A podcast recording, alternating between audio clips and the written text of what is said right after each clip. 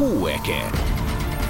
Az Eurosport téli sportokkal foglalkozó podcastje minden héten friss témákkal, érdekességekkel, versenyelemzésekkel és beharangozókkal.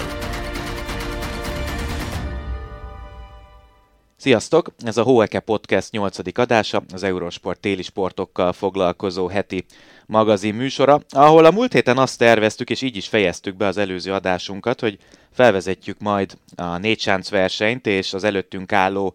Tour de Ski-t, ami tulajdonképpen a téli sport világában a két legnagyobb esemény lesz a következő hetekben, de végül úgy döntöttünk, hogy erre még van egy hetünk, mert a jövő héten bőven elég, hogyha ezt a felvezetést megejtjük, és így karácsony előtt inkább egy, hát mondjuk így, hogy külön kiadással készültünk a mai napra nektek, ugyanis meghívtuk magunkhoz Vankó Lázár Bencét, az Atomiknak a közösségi médi- social media menedzserét. Már önmagában ez a munkakör vagy pozíció egy picit érdekesen hangzik. Szerintem e, érdemes egy picit e, erről beszélgetnünk, hogy mit csinálsz pontosan, hogyan kerültél egyáltalán a téli sport világába, hogyan jött az atomik, és hogy általában a sportkötődés az honnan jött. Picit tágra sikerült a kérdés, úgyhogy meghagyjuk neked a lehetőséget, hogy amilyen irányba szeretnéd elkezdeni ezt a bemutatkozást, azt egészen nyugodtan, és köszöntünk. Rendben. Először is köszönöm, hogy eljöttem. Nagyon, nagyon messzire nyúl szerintem ez az egész. Igazából kiskoromtól kezdve ez a sporttal kapcsolatos dolgok mindig ott voltak, azt inkább elmondhatom, hogy leginkább néztem, nem csináltam. A síelés erre pont egy ellenpélda, mert azt például nagyon kiskorom óta üzem, tehát hogy két-három éves korom óta. Sokszor landoltam majomhálóban elsősorban eleinte, de hogy így ez nekem apukámmal volt egy ilyen nagyon jó közös program hétvégente, hogy mind a, mind a síelést, mind a síugrást együtt néztük, és ez így meg is maradt. Nyilván Magyarország azért elég nehéz ebben, ebben a dologban elhelyezkedni, és itthon korábban majd Dávid úgyis elmondja, a Ferencvárosnál dolgoztam például, eh, a Dávidon együtt is már ott szerintem úgymond ott ragadt rám ez a social média, és onnantól kezdve ez ment tovább, és um, dolgoztam egy pár helyen, és teljesen random láttam egy LinkedIn-en egy hirdetést, gondoltam megpályázom, és végigment a három kör, és körülbelül észre sem vettem, de fölvettek. És nekem is így kicsit így ez furcsa volt, hogy úristen, akkor most egy ilyen, ilyen cégnél dolgozhatok, de igazából ténylegesen szuper, szuper a hely, és nagyon jól érzem magamat, főleg, hogy azért elég sok dolgot látok, nem csak a, a verseny oldalról, hanem maga az, hogy maga egy cég úgy működik, miként gyártjuk a síréceket, miként zajlanak ott a dolgok, szóval most vagyok ott szerintem lassan már több mint egy éve, és, és bízom benne, hogy ez még egy darabig tartani fog. Na, már kitértél erre, akkor én is köszöntök mindenkit, hogy itt vagyok és uh, tudom tanúsítani, hogy a Bence sokkal jobban értett a social médiához, amikor együtt dolgoztunk, mint én, úgyhogy abszolút jó helyen van. Uh, arról beszél szíves egy kicsit, hogy uh, ahogy így oda kerültél, mennyire néztek rád furcsán, hogy Magyarországról mész sível kapcsolatos munkára, munkahelyre? Hát most nekem, nekem volt inkább furcsa. Szerintem nekik annyira nem. Uh, abból a szempontból volt érdekes, hogy nagyon magyar munkatárs irodán belül nem igen volt. Mint kiderült, viszont hamar van egy, és ebből a szempontból így már nem volt annyira furcsa nekik, hogy egy úristen egy magyar ember jön az irodába. Tá, ő is Dávid, és Dávid például a sífutócipőkkel kapcsolatos, tehát ő biatlonos, igazából profi sportolói világbajnokságon is indult a Panyik Dávid, és akkor így egynyel nem volt nekik meglepő, mert valószínűleg volt vezető, hogy egy magyar ember oda kerül, tehát nyilván, ha az ember egy tök vicces, egy olyan helyen dolgozik, ami körülbelül sétálok 50 métert fölfelé, és magasabban van, mint Magyarországnak a legnagyobb pontja, azért ez elég érdekes, de ebből a szempontból tehát nem, nem volt problémás, és igazából első síelés alkalma kiderült, hogy na jó, hát tök egy honnan jön, akkor síelni tud, valamennyire ért hozzá, akkor le van tojva az egész. Igen, a, szerintem sok mindenkinek ez egy ilyen álommunkának is betudható. Mi számított többet ennyit talán elárulhatsz így a kiválasztási folyamatról, a korábbi szakmai tapasztalataid, vagy a téli sportnak a szeretete, esetleg az, hogy képben vagy akár heti napi szinten azzal, hogy mi történik a különböző téli sportszakágokban? Azt hiszem mind a kettő fontos volt, ugye eleinte nyilván azt, azt próbálták kideríteni az interjú során is, hogy mit csináltam, meg miként, és akkor ugye a második, harmadik körnél volt az, hogy inkább figyeljek arra, hogy általánosan milyenek a trendek a téli sportokon belül, mit csinálnak a sportolóink ilyen szempontból, és hogy mennyire, nem is azt mondom, hogy konyítok hozzá, de hogy mennyire tudnám átvenni, ha esetleg nem követtem volna korábban. Mondom, ebből a szempontból nem volt probléma, mert ténylegesen nagyon kiskorom óta követem a, szinte az összes téli sportágat, de legfőképpen a síelést, és ez csak ilyen extra volt tényleg, hogy akkor azt mondták, hogy ez pluszba jó, mert akkor ha hétvégénnek nem úgy kell beszállni, hogy valaki csak social media menedzser, és akkor úristen ki az a sifrin, úristen kiről kell kit, mit meg hogyan kírni, meg milyen szakág ez, és ez csak plusz volt ténylegesen igazából. Hogyha egy munkanapodat nézzük, 8 órát, akkor fel tudod osztani nagyjából, hogy mivel foglalkozol minden nap, vagy mi az, ami változik, tehát hogy, hogy néz ki egy átlagos napod?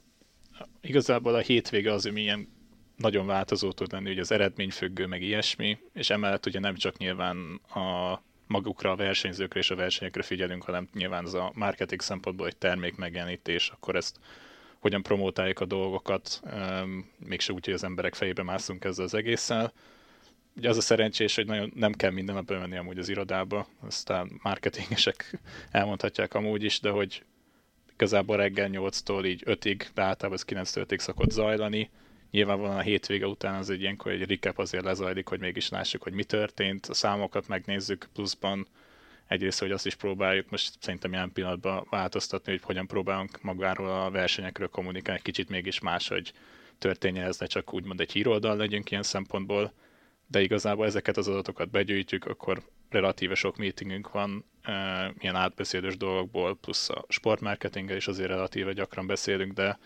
igazából szerencsére a képernyőidőmet le tudtam hozni, amire nagyon büszke vagyok. Lehet a, mondjuk a főnökeimnek nem feltétlenül annyira örülnek, de az egy 3-4-5 óra azzal naponta eltelik, hogy körbe megyek mindenfele, átnézem a dolgokat, a munkatársaim átbeszélünk, hogy mondjuk hogyan fog kinézni a hét, és azért mondom, ez a hétfő két nagyobb meetinggel kezdődik, utána végignézzük a hétvégi eredményeket, megnézzük mi az, ami a hétvégén, vagy a hétközben esetleg verseny szempontból is fontos lehet, és mondjuk azokat a marketing kampányokat, amiket amúgy folytatunk, hogyan kommunikáljuk a, a követőinkkel. És azt abban van valamilyen ciklikusság, hogy télen, amikor a versenyek zajnak, akkor azért intenzívebb a, a munka, több a feladat, jobban kell pörögni, rajta tartanotok a szemeteket a, az aktualitásokon, és tavasz, ősz egy picit uborkább. Ilyen szempontból, hogy azért akkor is megtaláljátok azt, a, amivel jól és hasznosan el tudjátok tölteni az időt. Hát igazából ugye, ha magára magára a kérdésre gondolsz, főleg most, hogy így, most nem mondom feltétlenül, de lehet inkább a klímaváltozás miatt is, hogy egyre inkább beszorul, mondjuk pont ellenpélda az most, hogy nem tudom hány versenyt kellett elhasználni, mert hogy mekkora hó meg szél volt, de hogy így azt mondanám, hogy október végétől március végéig koncentrálik az egész, akkor az néhol igen stresszes tud lenni, de javarészt azért ténylegesen ilyenkor foglalkozunk a dolgok javarészével, másrészt pedig ugye nyilván a marketing dolgokat, azokat már így nem tudom, egy vagy két évre elő is előkészítjük, ez ugye folyamatosan zajlik, szóval uborka szezon verseny szempontból azért nyilván áprilistól majd, hogy nem október végéig az így van, akkor viszont ezek a komolyabb meetingek zajlanak abban a szempontból, hogy mit és hogyan fogunk kommunikálni az új termékekről. És itt beszélünk szabadidő sportról is, meg versenysportról igen. is, igaz? Igen, igen, igen, mind a kettőről hol vagy tetten érhető, vagy nem tudom, mi a legláthatóbb része a te munkádnak, hogyha hirtelen most képítjük a rajongói bázisodat? hát igazából majd, hogy nem azt mondhatom, amit a, az Atomikon láttok kiposztolva. Tehát tök mindegy, hogy az Instagramról legyen szó, TikTokról, a YouTube-ot nem én rakom ki, de hogy ezek, ezeket általában közös megbeszélés után ezek általában az utolsó gombnyomást mondjuk, mondjuk így én végzem el, plusz ugye azért rendkívül úgymond politikailag fontos az, hogy a versenyekről jól legyen kommunikálva, és akkor ilyenkor van sportmarketing manager pluszban mind a, mind a sífutóknál, mind a síelőknél, mind a szabad síelőknél, pluszban ugye a, a símountaineering atlétáinknál is, és akkor velük kapcsolatban még ilyenkor minden egyes hétvége egy kicsit így több időbe telik, de ha bármiféle furcsa caption olvastok, akkor az nem tudom, ez az angol-magyarral megfogalmazott, az lehetséges én voltam, szóval ilyenkor leesett az embereknek, hogy na, akkor ez lehet tényleg nem valami helyi írta, vagy ilyesmi. Tehát, akkor a, ennek a, az útnak a végén mindig te vagy, tehát amikor elkészül egy anyag, akkor azt te fogod átnézni még egyszer, vagy te írsz hozzá egy szöveget, vagy hogyan épül fel ez az egész, meg gondolom van egy forgatás része, ami, amit szintén meg kell szervezni. Az nem tudom, hogy abban mennyire vagy egyébként operatív benne, de az biztos, hogy magukat a tartalmaknak a, akkor a menedzselését mit, hova, mikor tegyetek ki, az, az viszont már nálad van. Az nálam van, de azért tényleg ezt nem tudom, milyen van egyeztetésnek az egyeztetése, Szóval nyilvánvalóan abban a szempontból, hogy a kreatívok, akik ugye elvégzik ezeket a fotózásokat, ha sportolóval van, ha csak amúgy külön dologról van szó, nyilván telében abban nagy befolyásom nincsen, de azért hallgatnak a véleményünkre, tehát négyen vagyunk a digitális csapatban, és akkor mégiscsak mi látjuk azokat a trendeket, amik mostában működnek, viszont nyilván nekünk is úgymond hasonlulni kell ahhoz, amit mondjuk a kreatív elképzel, az a két-három ember, aki ezzel foglalkozik, és akkor a végén igazából ezt pluszban mi döntjük el, úgymond leginkább azt mondom két, két kolléga együtt, és akkor a végén általában azért, ha nem is azt mondom, hogy enyém a végszó, nyilván itt a marketingfőnök, a digitális marketingfőnök vagy a kreatív beleszólhat, de azért általában ilyenkor hozzá tudom tenni az én ötletemet, hogy még miként tudjuk kicsit úgy finomítani, hogy még inkább passzoljon a, uh-huh. esetleg a kommunikációnkhoz, esetleg az a tone of voice még meglegyen, vagy próbálunk új trendeket alkalmazni. Amikor kommunikáltok, akkor mennyire, ezt már mondtad is egy kicsit azért, hogy, hogy nem akarjátok nagyon az emberek képébe tolni a, az atomik feliratokat, mint ahogy néha látjuk a versenyzőket, hogy megmutatják a létszüket a, a verseny után, de hogy mennyire van a, mondjuk a versenyzőkön a hangsúly, amikor kommunikáltok, hogy kell ezt elképzelni, mennyire fontosak, hogy ugye említetted, hogy mennyi, nagyon sok szakág is van. Igazából ez szerintem kettőség, mert maga a termék a versenyző nélkül nem létezik, és a versenyző sem létezik a termék nélkül. Tehát, hogy Nyilván mondhatnék itt olyan nagy dolgokat, hogy a Kilde mással menne, akkor is jó lenne. Ez teljesen bizonyosan így van, de azt hiszem, hogy egy, egy igazán jó együttműködés működik a legtöbb sportolónkkal ilyen helyzetben. Tehát ők úgymond márkaarcok, ha azt nézzük, sokszor szokott, most az influencer szót én pont nem szeretem, de ilyen kép, márka képviselők úgymond ilyen szempontból, és, és szerintem ilyenkor ki kell hangsúlyozni azt is, hogy nem csak amiatt nyer egy versenyző, mert tényleg nem így van, hogy amiatt nyer egy versenyző, mert az Atomic sí létszel megy, vagy a Red Star vagy tök mindegy, melyik sífutó létszel megy, hanem azért is, mert ez a versenyző, ez, ez nem tudom, 10-15-20 éve már erre készül, és ezt nagyon jól tudja. És szerintem ebben azért megvan az a, az, az összhang, az a harmónia, hogy ez sikerül szerintem úgy kommunikálnunk, vagy legalábbis én úgy gondolom, hogy leginkább sokszor a versenyző mögötti sztorin legyen a hangsúly, és bízom benne, hogy például a jövőben több ilyen konceptünk is lesz, nem árulok el titkokat, de próbálunk például sífutásnál is úgy egy kicsit jobban utálmenni a versenyzőknek, vagy úgy készülni fel versenyekre, mondjuk ti is gondolom, Sauchenzé lesz például Sofia Godzsának, hogy ott volt egy hatalmas bukás az olimpiádat, hogy próbálunk akkor majd erre figyelni. Nyilván, ha ő is benne lenne, hogy egy kicsit erről beszéljen, vagy erről tudjunk benne egy kicsit többet beszélni, főleg, hogy ez egy konkrétan hazai verseny nekünk. Amikor a versenyzőkkel vagytok kapcsolatban, nyilván csomóan közülük a saját közösségi médiájukat is intézik, hogy ez mennyire van kapcsolat, vagy mennyire, nem tudom, osszátok meg a versenyzőképeit, vagy a versenyzők a tiéteket, vagy van egyáltalán valami közös dolog, vagy ez két teljesen külön működik? Ezt azt leginkább azt tudom, hogy versenyzőtől függ. Azért, hogyha mondjuk Kildét és Ifrint megnézitek, ott, ott például egy, nem azt mondom, hogy egész vállalat működik mögöttük, de mondjuk Mikaelának ténylegesen pluszban kapcsolat social media manager, akivel meg tudjuk beszélni, hogy figyeljetek, tervezünk egy ilyet jó, akkor ugyanez megy, ez vice versa megy, és akkor így próbáljuk egymással kommunikálni. Pluszban az, az nyilvánvalóan mindig jó leső dolog, hogyha valamit belük kapcsolatban megosztuk, tegelve vannak, akkor azt ők plusz megosztják. Ez szerintem nem árulok ezzel nagy titkot, ha valamilyen kampány van, akkor nyilvánvalóan egy, egy briefinget kiküldünk a sportolók irányába, és szerintem a szerződésükbe is valamilyen szinten biztosan ez bele van involválva, hogy ha valamilyen kérés, kérés feléjük irányul, akkor ezt próbálják teljesíteni, de szerintem legtöbbször ez nem ilyen gát nekik, tehát ezt maguktól is megoldanák, és nagyon sok sportol nyitott arra, hogy akkor ha valamilyen pluszban megoszt valamit, nem csak azt mondja, hogy figyeljetek, itt van ez, hoz meg ezt, hanem akkor egy kicsit átgondolja, figyeljetek, nekem van valami más, és sokszor volt ilyen, hogy visszajelzés a sportmarketinges irányába, és akkor a mi irányunkba, hogy figyeljetek, van egy ilyen ötlete, van egy ilyen videója, azt nem akarjuk-e használni.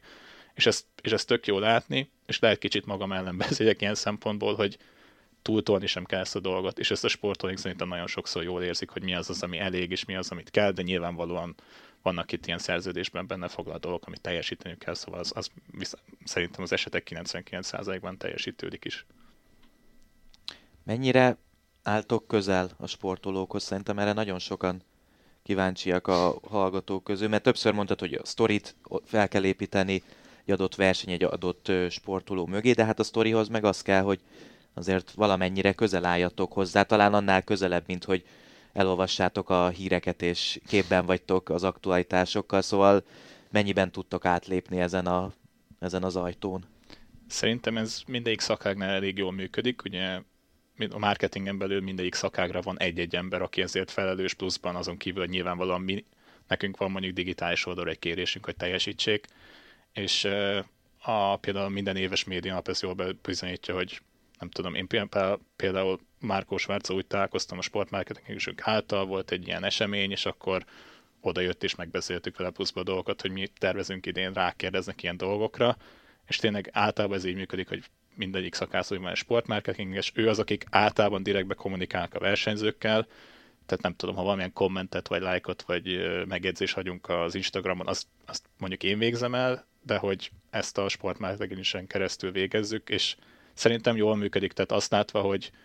mióta ott vagyok egy év után, és nem tudom, akikkel találkoztam, akikre ráírtunk pluszba, vagy én direktben Instagramon, vagy a sportmarketingések által, ezért ezek a kapcsolatok jól alakulnak ki. Tehát ténylegesen nem púp az a hátuk, amikor valamikor jelentkezünk emiatt.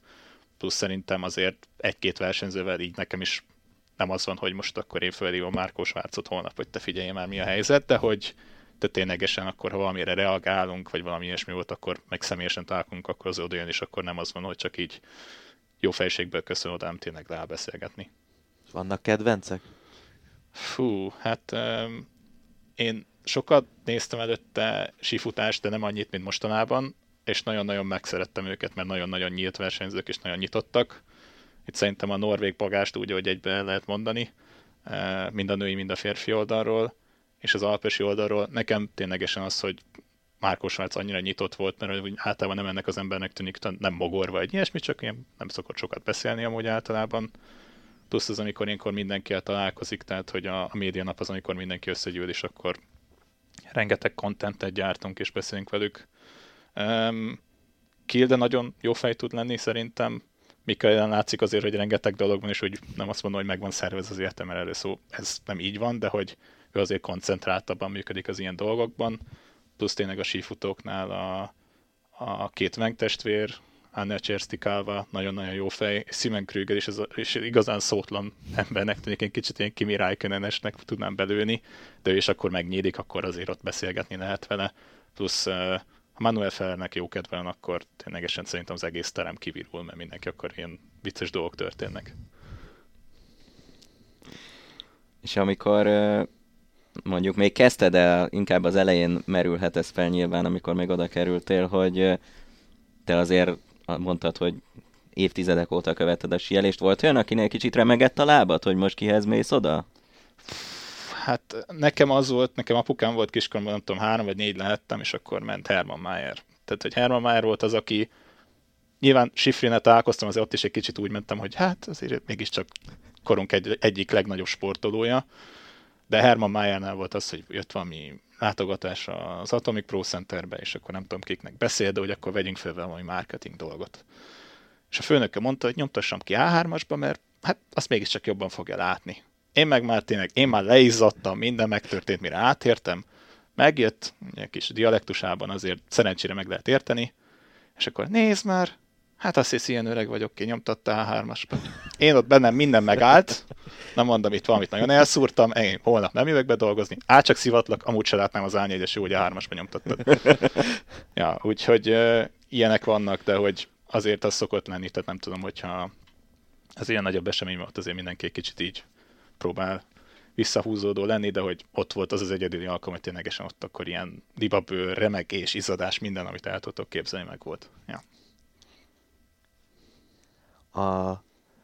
Sokat beszélgetünk arról, vagy vitatkozunk akár itt a szerkesztőségen belül népszerűs, nem a sportágak egymáshoz közti népszerűségében, és mint Dáviddal ö, szakavatottabbak vagyunk északi összetett területén, ahol azért vadászni kell a nézőket, még a teleobjektíven is, de még most ne is a összetetről beszélgessünk, hanem mondjuk az alpesi sí és a, és a sífutásban, hogyha ilyen különbséget kell tenni. Mi a képernyőn egyértelműen érezzük, hogy mondjuk azért egy alpesi síversenyre többen látogatnak ki, nagyobb a hangulat. Ez tényleg egyébként így, így is néz ki? Azt gondolom, hogy most nyilván nem tudom pontosan, hogy az Eurosporton hogyan meg miként megy a közvetítés, de csak abból kiindulok. Nyilván Ausztria nem egy nagyhatalom sífutás tekintve azért piatlonban és északi összetetben most már sífutásban is egyre előrébb vannak, de hogy az, azért az látványos szerintem a kettő között a különbség, és azt érzem, hogy mondjuk a FISZ részéről is egy kicsit mennek abba az irányba, hogy próbálják egy kicsit jobban tolni a, a sífutást. Az északi összetettet a személyes példa is, hogy mikor kim voltunk Rukában, senki, tényleg. Az nagyon rossz volt látni, senki nem volt ott. Tehát, hogy teljesen Pedig, egy olyan hétvégéről beszéltünk, hogy mind a három északi sísport képviseltette magát, tehát éppen még az is megtörténhetett volna, hogy ott maradnak két verseny között, amikor mondjuk futottak az északi összetettezők, de akkor ezek szerint nem. Nem, az, az tényleg rossz volt látni, mert um, tehát mínusz 24 fok volt érzése, de mínusz 10 valahány ugye volt ez a sztori ott a svéd sportolva, hogy bizonyos dolgok történtek szegényel odalent, odafagyott, de hogy magán a sífutáson rengetegen voltak, és akkor utána tényleg egyszerűen kiürült minden. Uh-huh. Tehát, hogy nekünk nyilvánvalóan, mivel az Atomic sí ugró lécet már nem gyárt, tehát marketing szempontból sem, a sífutásra koncentráltunk, ilyenkor volt ugye a szervizcsapat is, de hogy így ők is mondták, hogy ez azért az megdöbbentő volt, hogy nem volt ott senki, és nem nézte őket senki.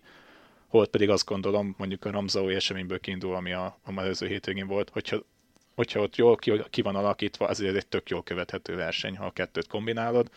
Plusz az, hogy azt látva, hogy mondjuk nem azt mondom, hogy vannak kiskapuk, amit a sífutást látunk, hogy próbáltunk több behind the scenes dolgot csinálni, esetlegesen felvételeket, ami azért szerintem szürke zóna jogilag, de nem, nem volt miatt a probléma. Északi összetetni azt engedték csak, hogy képet csináljunk például. Tehát ilyen, szerintem ez ilyen szempont magukkal is kiszúrnak, magukkal, hogy nem tudunk pluszat mutatni az egészből. De azért ti biztos ötleteltek, hogy mit lehetne tenni, hogyha nem blokkolnának mondjuk titeket. Tehát, hogy, hogy hogyha egyébként szabad lenne az út, hogy egy picit jobb színben tüntessétek fel ezt a, ezt a szakágat, vagy egyáltalán tegyetek valamit érte, akkor van egyébként ötlet, hogy mi az, amit mit lehet kihozni ebből? Szerintem egyrészt az a nagy probléma, hogy mondjuk vannak ugye elég jó északi összetetteseink, leginkább ugye az osztrák versenyzők, nekik, nekik meg van azért az a hajlandóság, hogy social médián ezt egy kicsit többet csinálják. De nem feltétlenül akkora követésük van, nem, nem nézik őket annyi, hogy a tévében is nagyon ritkán jutnak el, nyilván az osztrák eseményeket azért az ORF agyba főbe adja, vagy a sportbuszon, ami nekik van, de hogy amúgy meg ténylegesen nincs akkora felület, ahol meg tudnának jelenni. Tehát még hangjuk sincsen ilyen szempontból. Ez a sífutóknál azért más, tehát ott azért jóval látszik, hogy mondjuk amikor Anya Cserstikával bement interjúzni, akkor tényleg mindenki végén interjúzott vele. De hogy ott azért látszott ez teljesen, hogy ott azért ez északon megvan ennek az egész, egésznek a körítés mögötte, tehát már csak rukában Nekem ugye mindig most az osztóit, a Holmen Kolnai versenyt szokták mondani, ami azt mondják, valami egészen parádés hangulat, nagyon-nagyon sokan vannak, és akkor ugye ott van az Alpes és ahova mindenki oda tódul. Tehát, hogy azért látszik így a, úgymond ez az osztályozás felfele, hogy hogyan megy, és az Alpes és van szerintem nyilvánvalóan, hát kimond a kimondatlan nálunk is talán a hangsúly, de a sífutást az például szerintem mostanában látszik is, hogy próbálkozunk egy kicsit többet befuttatni, ugye, és még azért több versenyre is próbálunk idén eljutni. Szezonzáró például tervben van, plusz, amit mondtam, egy ilyen külön sztorik esetleg a versenyzők, egy kicsit mögöttes, tehát Victoria KDLT-ben először nyert, akkor erről elmondhatom, hogy pont ma fogok posztolni, amikor a podcast nem most jön ki, eh, de hogy, eh, de hogy erre próbálunk figyelni, és szerintem ez megvan, megvan ez a hajlandóság a versenyzők részéről is, hogy nagyon nyitnak felénk, és főleg ezt az északiaknál látom, hogy nagyon kíváncsiak arra, hogy mit csinálunk, és hogyan tudnák ők nekünk például segíteni. Mondtad, hogy ugye ott voltál Rókában, ez mennyire gyakori, hogy te helyszínre mész? Hát szeretném, hogy többször legyen. Ugye egyrészt itt az akkreditáció a, a nehéz, mert azért limitált akkreditációt kapnak mondjuk így a csapatok, mármint a gyártók úgymond. Azért a, most a mostani versenyekre, tehát Cauchenzi, Flachau, még az valószínűleg mindegyik össze fog jönni. Tehát ez közelben van, egyrészt financiálisan nem egy nehéz dolog oda eljutni, főleg onnan nekünk, ugye Altenmarkból, és az éjszaka és a sífutásra szeretnék többet eljutni, és akkor ez most pont ez a kettő jön ki, hogy elmentem a szezon nyitóra, és akkor el fog tudni valószínűleg menni a szezon záróra is. Plusz ugye az a terv, hogy itt ami olyan verseny, ami esetleg még közel van, még biatlonból is ugye, ami jó lenne, hogy a Rupolding az nem lenne rossz, ez azért még átbeszélés alatt van, de hogy szeretnénk arra is mondjuk, hogy tehát ténylegesen mindegy egy, egy szakágra, ami sifutással kapcsolatban, hogy oda is azért egy-egy versenyre legalább eljussunk. Ugye ez Alpesi résznél itt is nyilvánvalóan nagyobb a csapat, többen vannak, ugye a sportmarketinges is például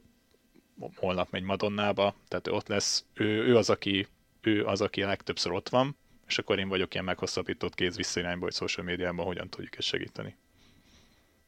Mennyiben könnyítette, vagy esetleg nehezítette a munkádat, amikor a helyszínen voltál? Um, azért a mínusz 18 fokból nem, nem a legegyszerűbb lenni, tehát az a két kesztyű, három aláöltöző, ilyen kabát, olyan kabát, bakancs, az nem volt egyszerű. Szerencsére pont a célbefutó mellett ott volt egy ilyen kis faházikó, azért néha oda beszaladtam gyorsan, egy, megittam egy kávét, közben ott lepötyögtem a dolgaimat. Még ez is például nekem ilyen nagyon-nagyon tanulságos dolog volt, hogy akkor most legyek inkább okos, gyűjtsem össze a dolgokat, legyen még inkább egy kiépített erre a fejembe, és, és ráérek mondjuk egyszer abba a faházikóba menni, és nem fog senki belehalni, ha én most 15 perccel később rakom ki, és amúgy is ezt látjuk statisztikailag, tehát hogy ha egyben egy punchba rakom ki a dolgokat, sokkal jobban működnek, de ilyenkor azért egy kicsit ilyen szanaszél rohanás van, akkor figyeljünk a versenyzőre, hogyan jön be, miként jön be. Ugye pont a rukai verseny volt az, hogy szegény Jesse Diggins-t kis kanála szedték mellettem össze, és úgy vitték, ott esett előttem össze, akkor körülbelül öten ugrottak egyből oda neki segíteni, köztük én is, de hát az amerikaiak ezt így megoldották maguknak, de hogy ilyenkor tényleg annyi minden dolog történik, hogy nagyon oda kell figyelni, és azért ez, ez így tud nehéz lenni ilyen szempontból. Mekkora stábbal, például Rukában mekkora stábbal utaztatok? Tehát általában úgy szokott lenni az északi, hát már az összetetés ugye a, a sífutás sokszor van egyben, de mondjuk a, ha csak a sífutás figyelem, akkor ott mindenképpen kettő-három, vagy akár négy szervizes is megy, hogy abban a különbség megvan, hogy ugye az alpesi sízőknek dedikált szervizes embereik vannak, nem a szövetség csinálja nekik ezt a dolgokat, míg sífutásnál ugye nekünk ott van két dedikált szervizes, vagy három, vagy négy, attól függően ők tesztelnek a vax emberekkel, a vaxosokkal, a válogatottaktól, és akkor plusz erre szokott rájönni a marketing része a dolgoknak, tehát hogy a munkatársam, aki idén kezdte el, ő például több versenyre el fog jutni, de ez általában ilyenkor a szerződéseken felül attól függ, hogy mikor jutunk el egy vagy két ember akár az Alpesini az általában kettő szokott lenni, de a sportmarketinges ott azért szerintem az esetek 80%-ában ott van a versenyeken. És amikor a léceken dolgoznak, abból te mennyit értesz, vagy mennyi, mennyire van ehhez közöd, mennyire kell akár erről kontentet csinálni, meg mennyire építitek most arra föl bármilyen szempontból, hogy itt elég komoly változás volt, hogy mit lehet használni a létszer. Ezt mondjuk első, tehát ezt mondta is a munkatárs, hogy ezt elsőbbikben így látni, ugye szerintem pont zöldönben volt, most bocsánat, nem jut eszembe a versenyzőnek a neve, a Norjuktól Movinka volt talán, most nem akarok butaságot mondani, az, aki ugye a fluorvaxal volt. Erre iszonyatosan figyelnek, tehát hogy vannak olyan helyek, nekem is például a Pro Centerben vagy a gyárban, ahova én sem mehetek be. Na hát ez például egy olyan az a versenyrész, amikor ott konkrétan előkészülnek, oda én nagyon sokszor nem mehetek én se be azt viszont tudom, hogy e, ténylegesen ezek a kidedikált emberek, tehát sokszor találkoztam a fő, főszervizessel, vagy aki magát a, az Alpine Race Departmentet vezetés, akkor ők szoktak azért ilyeneket mondani, de hogy iszonyatosan nagy meló van mögötte mindkét oldalon. Amit első kézben Srukában láttam, azt, hogy tényleg mind Kevin, mind Ján reggel 6-kor fölkelt, 6.50-kor ott voltak, 8 órakor megjöttek a egyesére föl voltak írva, melyik versenyzőnek jön a, a vax embere, és kimentek tesztelni. És azt iszonyatosan jó volt látni, hogy tényleg milyen összhang van egyrészt kettő között, az atomikosok között, plusz mindegy, egy, minden egyes válogatottnak a vax emberével mennyire nagy összhang van. Ott azért arra figyelni, most például, ugye, szerintem ez is a hétvégén volt, hogy így vaxol, úgy vaxolj, amúgy vaxolj, valami brutálisan nehéz. Tehát, hogy elképesztő tudás kell hozzá, meg szerintem néha azért a vakszerencsé is benne van, mert nem tudod, hogy hogyan változik az idő. Ez a siatlonnál teléve meg volt. És a, a síversenyeknél meg ugye ténylegesen ez a legnagyobb különbség, hogy dedikál van az ember. Tehát ott egybefőve egész évben mindig ugyanaz az egy vagy két ember ott van azzal a versenyzővel, és akkor ezeket szoktam azért így sokszor látunk ilyeneket megosztva, hogy a Sofia Godzsának mindig ez a ciao fans, akkor ott megy az edző, meg a nem tudom kicsoda, és Fellernél van az, akit látom, hogy iszonyatosan jó összhangban vannak, tehát hogy már mint nem csak munka szempontjában nagyon jó is van a szerviz emberével. Azért ez félelmetes, hogy tényleg ennyire technikai sportágról beszélünk most már itt is, mert mikor mondjuk kerékpárnál eljutunk addig, hogy technikai sportág, mondjuk egy autóvers, autósporthoz kép, képest, akkor úgy elsőre már az is egy picit nehezebben elképzelhető, de aztán összeáll a kép, de hogy még egy alpesi sínél is tényleg ez, ez ennyit számít, és hát itt ha tippelnet kéne egyébként tizedekről, másodpercekről most alpesi sít nézünk, mennyi lehet ebben? Egyrészt, amit mondtam az elején, hogy nagyon sokat szállít szerintem a versenyző, és ezt most nem így adták nekem a kezembe a cégtől, ezt ők is elárulják nyilvánvalóan, hogy rengeteget szállít az, hogy ki van azokon a léceken. A sífutásnál szerintem még nagyobb tud lenni a különbség, mert ott nem távod el a vaxot, akkor az majd, hogy nem annyi, vagy kicsúszol, vagy megtapadsz. Um, ott tényleg az, hogy reggel kivisznek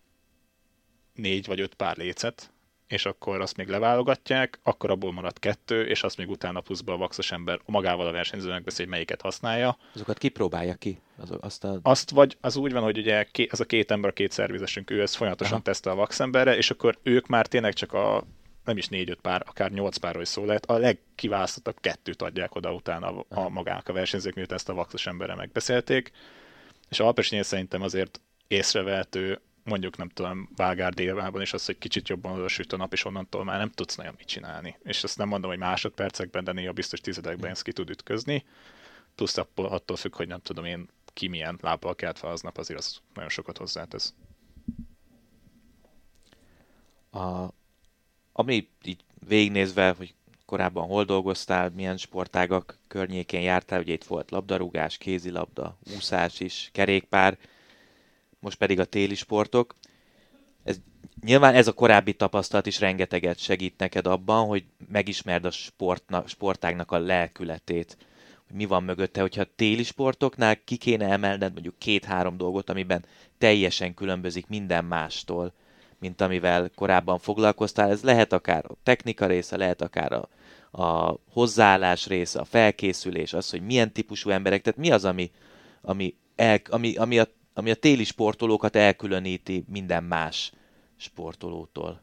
Hát csak abba belegondolva, hogy a social media részét megnézem, szerintem egy kezel meg tudom számolni, hogy hány ember dolgozik konkrétan social media menedzserrel. Most így az alpesi sízők közül.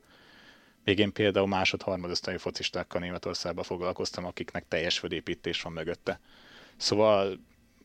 szerintem ez egy olyan dolog, amiben nyilvánvalóan fejlődnie kéne magának az egész sportág, és ez nem a versenyzőkön múlik, mert egyrészt ez egy pénzügyi gát is, vagy dolog. Plusz ez, amit mondtatok, hogy nyilvánvalóan sokat beszélek én kerékpár vagy másik podcastban, nem vagyunk konkurensek, ezt így mindig elvonjuk mi is abban, de hogy, de hogy az, hogy ott is mennyi technológia és mennyi változás van, de hogy a fene se gondolnál, hogy tényleg olyan apró bütykök, dolgok, egy sílécen, a sífutó lécen, tényleg a vax, hogy ebbe ennyi, ennyi, ennyi, ennyi munka van, és hogy azt mondva ténylegesen nem mondom, hogy a focisták leállnak évközben, nekik sincsen sok ideig fele a meghosszabbított szezonok miatt, de hogy az alpesi hízőknek tényleg szerintem ez két-három hét. Tehát, mm. hogy a sífutóknál meg ezt pontosan láttuk, hogy végment a szezon, volt egy ilyen esemény, és akkor nem mondom, hogy erezzel a hajamat volt, de hogy akkor ott utána egy, megint egy-két hetük volt, és onnantól vissza minden. Tehát, hogy euh, szerintem mind fizikális, mind mentális szempontból a sífutás és az alpes is iszonyatosan megterhelő. Tehát azt látva, hogy milyen sérülések történhetnek az alpesi sízésnél, egyszerűen micsoda törzsizom, combizom, minden izom kell, és hogy mennyi, mennyi, mennyi mindent az, hogy fejben ott legyél. Tehát egyik versenyen másikra mennyit tudnak változni a dolgok, vagy hogy nekem az a furcsa, hogy tényleg egyik nap mondjuk kill,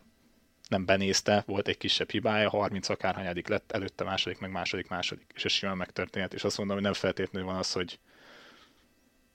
bejön egy-egy olyan eredmény, mondjuk Bryce Bennett, ez várható volt. Tehát, hogy pont ez volt, hogy pont egy ilyen hétvége volt, hogy várjál, Bence, ne tegyünk ki semmit, mert itt még az 50 akárhányas, meg a 70-es rajtszáma, és valaki még jöhet úgy, és ez nem mindenhol történik meg szerintem. Hogyha össze kéne, elég jól látjátok a követések számát, a népszerűségét az egész téli sportnak, hogyha ezt másik sporthághoz kellene hasonlítani, akkor melyik lenne az, amivel nagyjából egyenlőséget lehet ö, alkotni. Meg ugye mi imádjuk a téli sportokat, követjük, ö, sokan vannak ezzel így Magyarországon, de így próbáljuk már ezt egy, egy dimenzióban elhelyezni, hogy az, univerzál, az univerzumban ez hol, hova elég nehéz belőni, mert ténylegesen beszorulsz egy olyan rövid időszakra az évben. Um,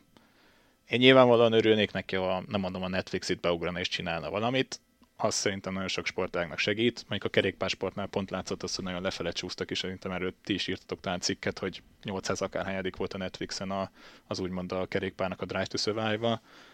Összehasonlítani bármelyik sportággal ilyen szempontból ténylegesen iszonyatosan nehéz. Tehát szerintem minden szempontból egy, ez egy nincs dolog nagyon a síelés, mind, a sífutás még inkább abból a szempontból szerintem nagyon jó átvezetés van, hogy látjuk a sífutásnál azt, hogy nagyon sokan a nyáron a bicikli, és akkor ez oda-vissza, az a kettő, uh-huh. plusz a, a trail running az, ami például a, sí, a símó atlétáknál van, tehát Remy Boné én most nem ténylegesen meg nem kockáztatni az egyik legjobb endurance sportoló valaha, akit láttam. Tehát végignyeri nyáron az összes trail running maraton, nem tudom, ilyen hegyre föl annyi méterrel levő versenyeket, majd ugyanezt megcsinálja, ugyanezt megcsinálja télen a símó léceken, és egyszerűen ott is halomra nyeri a versenyeket. Mm, nagyon nehéz tényleg hasonlatot találni. Tehát annyira szerintem egy, nem egy beszűkült sportág ez ilyen szempontból, de hogy, hogy ténylegesen ott vagy télen, nagyon kevés helyen tudod űzni, valószínűleg egyre kevesebb helyen fogod tudni űzni, egyre drágább is lesz ez a sportág, de hogy nézettség szempontjából szerintem, ha mondjuk Ausztriára gondolok, mondjuk egy Kitzbüheli hétvégén, akkor majdnem biztos vagyok benne, hogy minden másik használatás leül. Hanenkam, kész, és akkor azt nézzük. És ezt mondom, hogy ne, az az szerintem a legnehezebb probléma az egész téli sportág, hogy mondjuk olyan országokba eljutni, ahol lehetne esetleg felvevő piac, de mondjuk nem sielnek az emberek, nem jut el nagyon hozzájuk és ezért is tényleg tök körülök Magyarország, azért mondom, kiskor volt, tudtam nézni szerencsére a versenyeket, nem kellett átkapcsolni ide meg oda, de a sportolók nagyon sokat hozzá tudnak tenni ezt, tehát Mikaela Schifrin szerintem Amerikában, nem mondom, hogy megdobja a szélzünket, vagy ilyesmi, azt például a freeride sportolóink teszik meg leginkább Amerikában, de hogy ilyen karakterek, mint ő, plusz ugye sífutásnál is ugye megvannak ezek a karakterek, csak nem jutnak egyszerűen annyi emberhez ezáltal. És Sifrin az, aki például iszonyatosan sokat tesz szerintem magát az unblock az egész sportágért, plusz az, hogy rengeteget beszél a mentális aspektusáról. Mert szóba került a mentális uh, aspektus, meg uh, annak idején, amikor jött ez a derültékből villámcsapás kijelentés uh, Brótenről, akkor uh, írtunk is, hogy ő, talán Szabó Gábor írta, hogy ő lenne, vagy mondta itt a podcastben is, hogy ő lett volna, vagy lenne a kapu a fiatalabb generáció felé. Ezt te mennyire tudod megerősíteni akár a, a munkádból, vagy uh, mit tudsz róla elmondani, hogy ismerted őt, mennyire ismered őt? Pont, pont azért nem mondtam őt, mert ugye ilyen pillanatban nem versenyez, hát ezt én itt tudom, tehát többet én, erre én se tudok, tehát itt nekem is sok titok van az egészben, és ezzel szerintem tök jogos pontot mondasz. Tehát, hogy ő volt az, akit látva az, hogy kik kommentáltak, kik írtak YouTube videókra, ami volt egy nagyon jó szériánk vele kapcsolatban, hogy ez a Pineiro széria, ez a négy résszel, hogy milyen emberek írtak ott, tehát a legkisebbtől a legidősebb emberig. És hogy tényleg meg volt ez a kapocs, hogy fölmert vállalni dolgokat, elmerte mondani a dolgokat, iszonyatosan nyílt volt, csak mindeközben ez ne, nekem, ne, nekem nem volt nyilvánvaló, vagy, nem, vagy jól rejtette, vagy nem tudom, hogy azért itt nagyon sok más dolog van mögötte. És nyilvánvalóan ez egy, ez egy iszonyatosan nehéz döntés volt. Azt is elmondhatom, a sportmarketingesünk ott volt azon a napon, azon az interjún, és ő elsírta magát. Hát én nem mondom, hogy elsírta magam, de azért nem örültem nyilvánvalóan, mert egy iszonyatosan jó fejemberről van szó. És pont az ilyen emberek kellenek a sportágnak, akik ténylegesen nagyon kifelé nyíltak. A sífutásnál most ez Mika Fermű lenne nagyon jó, van egy podcastot elkezdett. Érdekes az a podcast, de nagyon vicces tud lenni, azért vigyáznia kell, hogy mit mond néha, de hogy próbálják ezt kifelé tolni azt a sportágat, nem, tehát hogy maga a karakterek legyenek meg, és azt hiszem, hogy ebből a szempontból nagyon-nagyon érdekes dolgozni az Atomiknál, mert nagyon-nagyon sok különböző fajta ember a sportolókban, magán a cégnél is nagyon sok fajta különböző ember van, és ezért mondom, hogy én nagyon-nagyon sajnálnám, ha Lukasz Bratton például nem látnám soha többet sielni, mert egy olyan generációs kapocs, ami szerintem nem is nagyon tudnék mondani többi sportágból, hogy sportban blokk, hogy van ilyen ember, mint ő. Picit ilyen, azért ilyen belterjesnek tűnik ez a világ sokszor. Most így Broten kapcsán jutott ez eszembe, hogy hogy ez mennyire lehet gátja a népszerűségnek, hogy ugye néhány országról beszélünk, ahol ez nagyon népszerű, és egyébként ez nem egy, nem egy ilyen klik, ez, a, ez az egész. Ö, akár az alpesi sí, akár, akár a sífutás, ahova nehéz bekerülni, egyébként kifelé is nehezen nyílnak meg az emberek, nehezen kommunikálnak, tehát hogy, hogy itt kellett tényleg egy valamilyen ugrásszerű növekedést elérni, és megtalálni azokat a karaktereket, akik, akik át tudják törni ezt a buborékot, ami, ami így belengi ezt, a, ezt az egészet. Hát pont ezért sajnálom a Lukasz esetét, mert ő pont egy ilyen volt. Um, azért, hogy csak abból kiindul, hogy de mennyi érdekes TikTok videót csinál, azért ő is nyit ilyen irányba, plusz Mikaela is ebben elég jó szerintem, és tényleg ez nem csak produkálva van, tehát Mikaela tényleg egy ilyen karakter, aki nyitott és próbálott lenni. Múltkori Montremban is azt hiszem ott volt két vagy három a verseny után folyamatosan aláírogatni. Meg másrészt abba belegondolva, hogy nekünk ugye ezen, ezen folyamatosan gondolkozni kell. Tehát nem csak az, hogy ész, hogy nem jutsz el sok helyre, ténylegesen az, hogy pár éven belül el fogsz odáig jutni, hogy nagyon kevés helyen fogsz tudni síelni. És, és ezt látva, hogy olyan embereket juttathatunk el, majd a sportolóink közül a nagyobb körbe, és ezt szerintem nagyon jól kezdik megérteni a sportolóink, és a sífutás oldalán látom azt, hogy egyre inkább nyitottabbak. És tényleg, hogy ezt pont mondod, hogy ez sífutó berek még inkább szerintem még, még zártabb berek, de hogy látjuk azt, hogy nyitnak felénk, próbálnak minél többet megosztani, próbálnak velünk minél többet megosztani, és ez megtörténik, ez jó. Tehát, hogy pont ezért volt nagyon érdekes, hogy volt a, tavaly a szezon végén egy ilyen, egy ilyen nagyobb marketing esemény, ahol a sportolók meg voltak hívva, és kicsit lájtosabb körülmények között azért le tudtál velük ülni, beszélgetni, és például hogy sífutókkal, ami iszonyatosan sokat beszéltünk nagyon sokan, és ez meg is volt, tehát hogy kimentem az első versenyek, oda köszönt, előre szólt valami, ami nekem nyilvánvalóan nagyon fontos és jól esik, de hogy ez kifelé is megvan, és ezt próbáljuk tehát ezt mondom, hogy nem szabad az se, hogy túltoljuk, mert nem jó az, hogyha egy olyan kapcsolat, hogy figyelj, muszáj ezt megosztanod, meg ezt kell csinálni, annak sincsen értelme, meg legyen a szándék mögöttük. Mesterként azért ne legyen a dolog. De. Igen, és, és ezért mondom, hogy ezek a karakterek szerintem mindegy egyes sportágban megvannak, és például az is tök érdekes, hogy még mindig ott van egy, egy Simon Éder, és még mindig csinálja, és múltkor is Obertidiában voltunk pont az új versenyzőket bejelenteni biatlan oldalon, és oda jött, hogy figyeljetek, nem akartok velem is valamit csinálni, és mondtuk, hogy így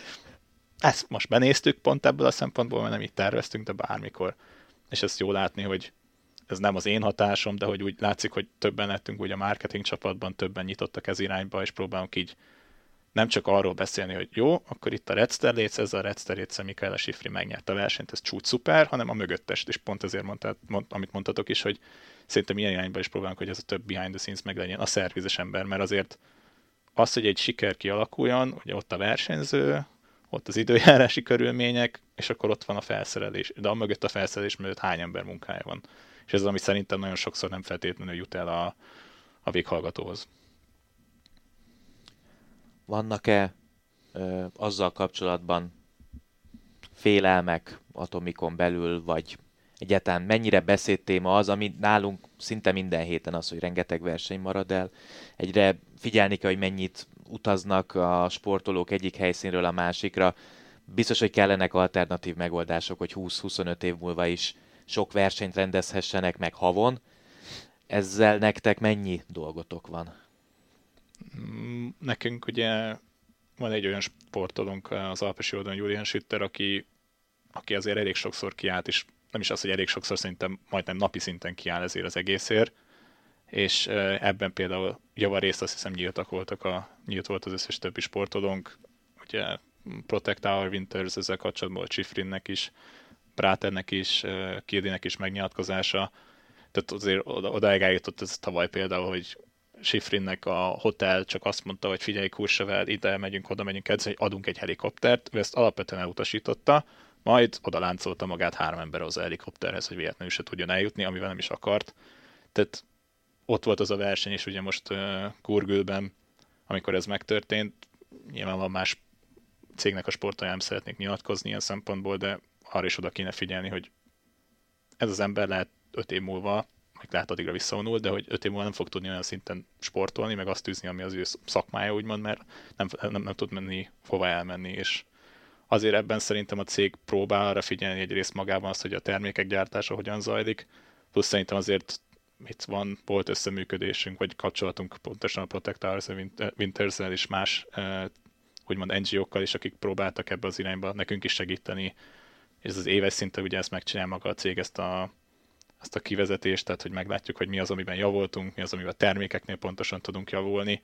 és nyilván itt sem szabad átesni a a túloldalára, de észre kell vennünk, hogy hát a cég nem fog tudni nyilvánvalóan húzamosabb időn belül annyi bevételt szerezni, vagy megélni, hogyha egyszerűen az emberek nem fognak tudni eljönni is élni, és, és azt hiszem, hogy ez a versenyzőkben is azért így tudatosult, tehát hogy például Lukász Brátán volt a médianapon erről egy 10-15 perces beszélgetés, hogy ő például miért nem írt először alá azt, amit kiküldök ugye a, a FISZ irányába, majdnem nem tudom 200-300 verseny aláírta köztünk jó sok versenyző tőlünk is, és csak ki meg kell érteni, el kell velük ülni, beszélni, és utána azt mondta, hogy oké, okay, de úgy kell ebből kiegyeznünk, hogy ez mindenkinek jó legyen, mert nekem el kell mennem Amerikába, mert ez a munkám, de akkor oldjuk meg úgy, hogy ténylegesen szezonban egyszer legyen. Itt, hogy a FISZ-nek az atom, FISZ irányában az atomiknak milyen beleszólása van, ez jóval nagyobb halak döntik el fölöttem, de hogy én, én teljesen egyetértek azzal, hogy nyilván itt valamit változtatni kell hosszú távon, mert különben a sportág jövője van veszélyben. Vannak-e célok, így az Atomikon belül, személyes célok, szeretnél eljutni valahova, nem csak akár most földrajzi értelemben, hanem, hanem feladatok tekintetében is, tehát hol látod magad mondjuk egy ilyen két-három év múlva? Um, a legfőbb célom most ilyen pillanatban az, hogy meg tudjak valahogy sífutni. Mert az, hát most nem mondom, hogy content gyártásában én leszek az, aki Tanya Cserszikálva után, vagy Simon Krüger után fog szaladgálni a sífutópályán. Ez, ez egy ilyen külön személyes cél. Nyilvánvalóan azt, hogy statisztikát folyamatosan követjük. Tehát azért az, hogy mióta ott vagyok, tudott nőni maga, maga az egész Instagram profilunk, nagyon sok követőt tudtunk szerezni, és tényleg az, hogy egy olyan kommunikációt ki tudjunk alakítani, ami nyilvánvalóan kompromisszumos lesz, tehát hogy sose fogsz tudni olyat csinálni, hogy mindenkinek jó legyen, cégen belül is, meg mi egyéb, de hogy ez, hogy meglegyen az is, hogy nyilvánvalóan nekem van ebbe beleszólásom, ez egy jó érzés, sokszor nem én hozom meg a végső döntést, de hogy azt érzem, hogy ha ilyen irányba megy tovább, akkor tovább is jól fogom tudni magam érezni a cégnél. Plusz ugye tényleg ezek az esemény látogatások, ezek a, az a family event, amikor nem tudom, láttátok-e, itt született meg ez az ötletpontot, hogy Chris Benchettler ugye nagyon régóta a freeride réceket készíti, és összekerült éppen a, a sífutóinkkal, és hát ott pár e, bubis üdítő után megjött az ötlet, hogy akkor csináljunk közösen egy sífutó récet. Tehát, hogy nekem az ilyen pillanatok azok, amik, amik miatt igazán élvezetes, tehát, hogy nem belterjes titkokat tudok, meg ilyesmi olyan dolgokba vehetek részt, amit tényleg nekem azt mondta volna valaki három vagy négy év ezelőtt, hogy figyelj, te az atomiknál fogsz dolgozni, akkor valószínűleg kiröhögtem volna. És igen, néha eljutni több versenyre földrajzilag az is nagyon szuper lenne, de hogy ezekben a projektekben részt vettek, láthatom őket első kézből, plusz ténylegesen rengeteg nagyon jó ember ismerkedtem meg, és uh, ahogy mondtam, nem ápolok minden napi kapcsolatot bizonyos sportolóinkkal, de hogy jövőre is azt fogják mondani, hogy pont ezen a family eventen volt, és akkor ez az utolsó sztori szerintem, de hogy, hogy kimentünk, és akkor volt meg volt szervezve, hogy mindenki egy csoporton van, a marketingből voltak azok az emberek, akiknek vezetni kellett ezt a csoportot, és mondták, hogy figyelj, te viszed Márkó Svárcot csinálni. Hát mondom, mi? Vagy ez most, most, most, ez, most, most ez, hogy, hogy, vagy ezt nem tudom, hogy gondoltátok. Hát figyelj, majd, majd megy. Jó, és akkor kiszálltunk a liftből, és mondom, Márko, nem akarsz erre menni? Hát te vezeted a csoportot.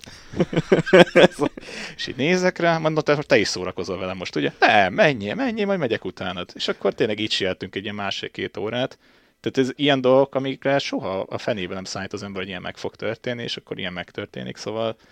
ilyen kis, kis apró dolgok, ha mindig összejönnének, plusz nyilvánvalóan be van lőve ez a cél, hogy mit szeretnénk elérni évente,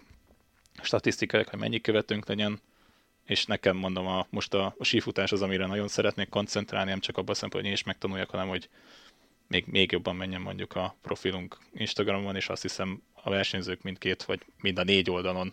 ez elég jó hozzátesznek, hogy haladjunk előre, és magának a social media része és magának a cégnek is jobban menjenek a dolgok.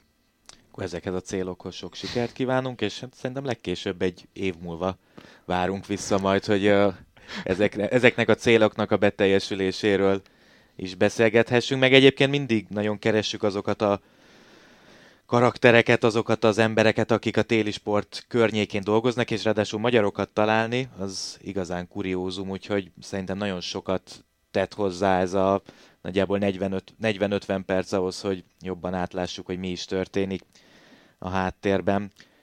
Ezzel az adással készültünk mára nektek. Köszönjük szépen, hogy meghallgattatok minket. Jövő héten pedig, ahogy arról már szó volt, és most már tényleg ez meg is fog történni, felvezetjük az előttünk álló két legnagyobb téli sport eseményt. Az egyik a négy verseny,